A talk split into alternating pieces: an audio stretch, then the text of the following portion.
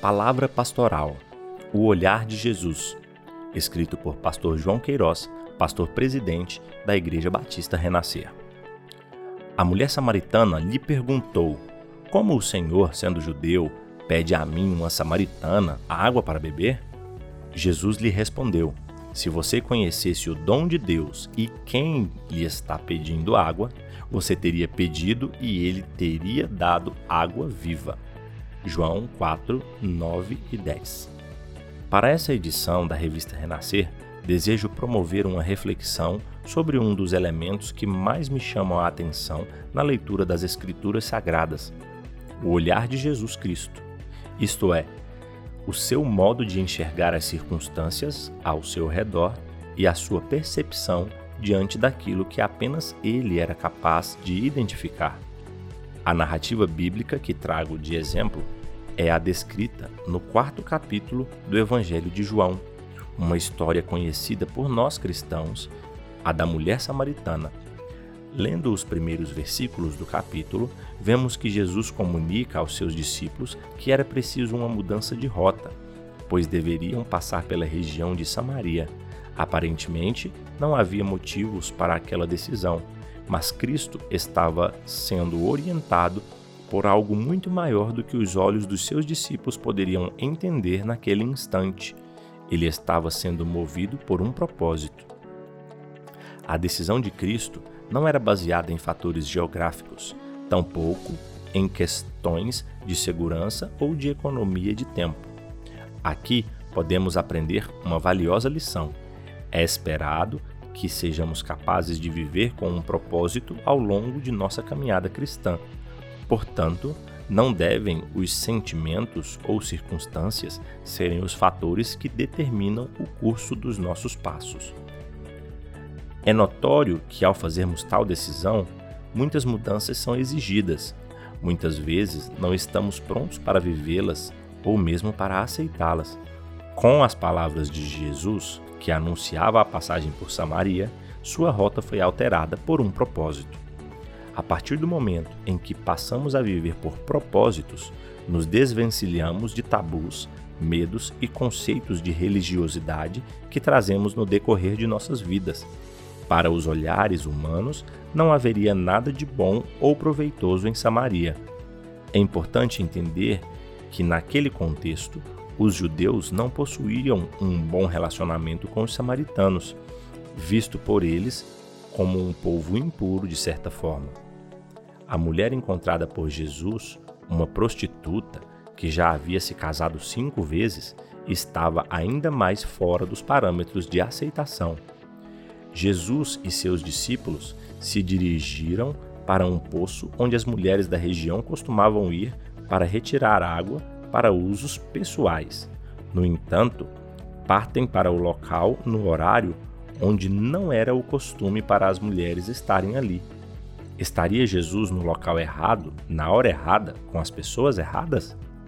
A verdade é que, muito provavelmente, aquela mulher que seria encontrada pela pessoa de Cristo não tinha um bom relacionamento com as outras mulheres daquela região e precisava ir sozinha para o poço de água em um horário diferente das demais. Jesus Cristo sabia que era exatamente essa mulher a ser encontrada. A visão humana é limitada e falha.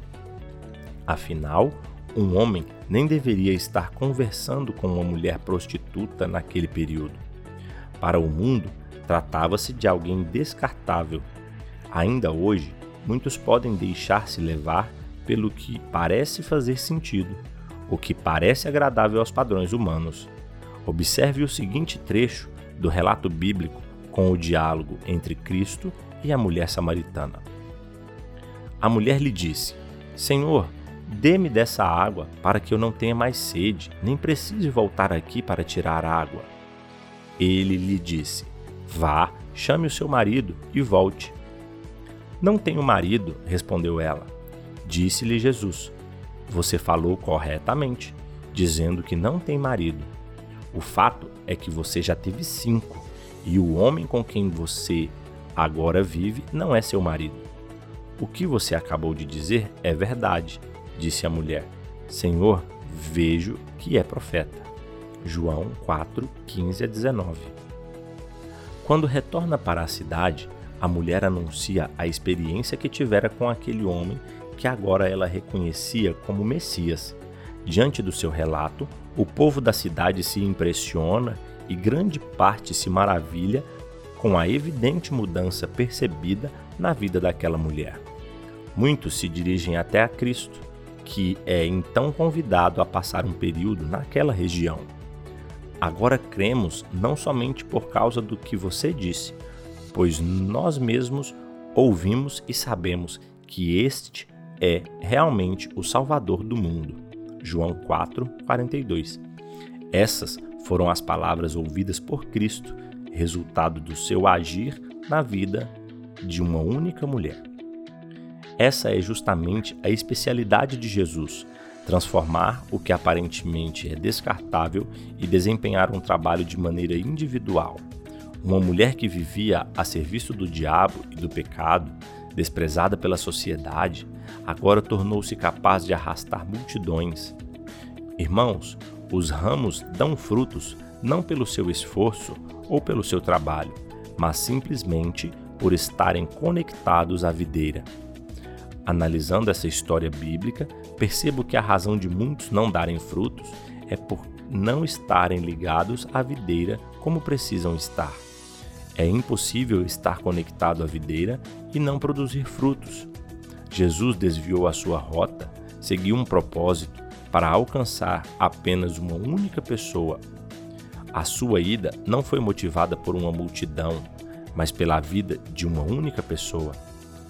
Ele a resgatou e a curou. Sua vida foi enxertada na oliveira e se tornou capaz de produzir frutos duradouros. Gostaria de fazer uma pergunta a você, leitor da revista Renascer. Você acha que foi chamado por acaso? Eu tenho absoluta certeza que não. Caso verifique que não está produzindo frutos, a misericórdia do Senhor está sobre você, para que comece a produzi-los. Podemos estar convictos de que o olhar de Cristo sobre nós não é o de quem vê multidões, mas daquele que enxerga a individualidade presente em seus filhos. Ele contempla as nossas necessidades específicas, como quem vê o propósito de cada ramo. A mulher samaritana nem mesmo possui um nome para nós, mas está marcada profundamente nas Escrituras. Com essa reflexão, desejo que pense sobre o seu modo de vida. Você está deixando os dias passarem sem que considere o seu propósito? O Senhor não nos chamou apenas para viver no aconchego dos nossos lares ou para prosperar na terra. Todavia, nos chama para florescer e dar muitos frutos, conectados na videira verdadeira, uma vez que somos impactados pela graça de Deus e pelo olhar de Cristo. É impossível vivermos da mesma maneira. Deus te abençoe.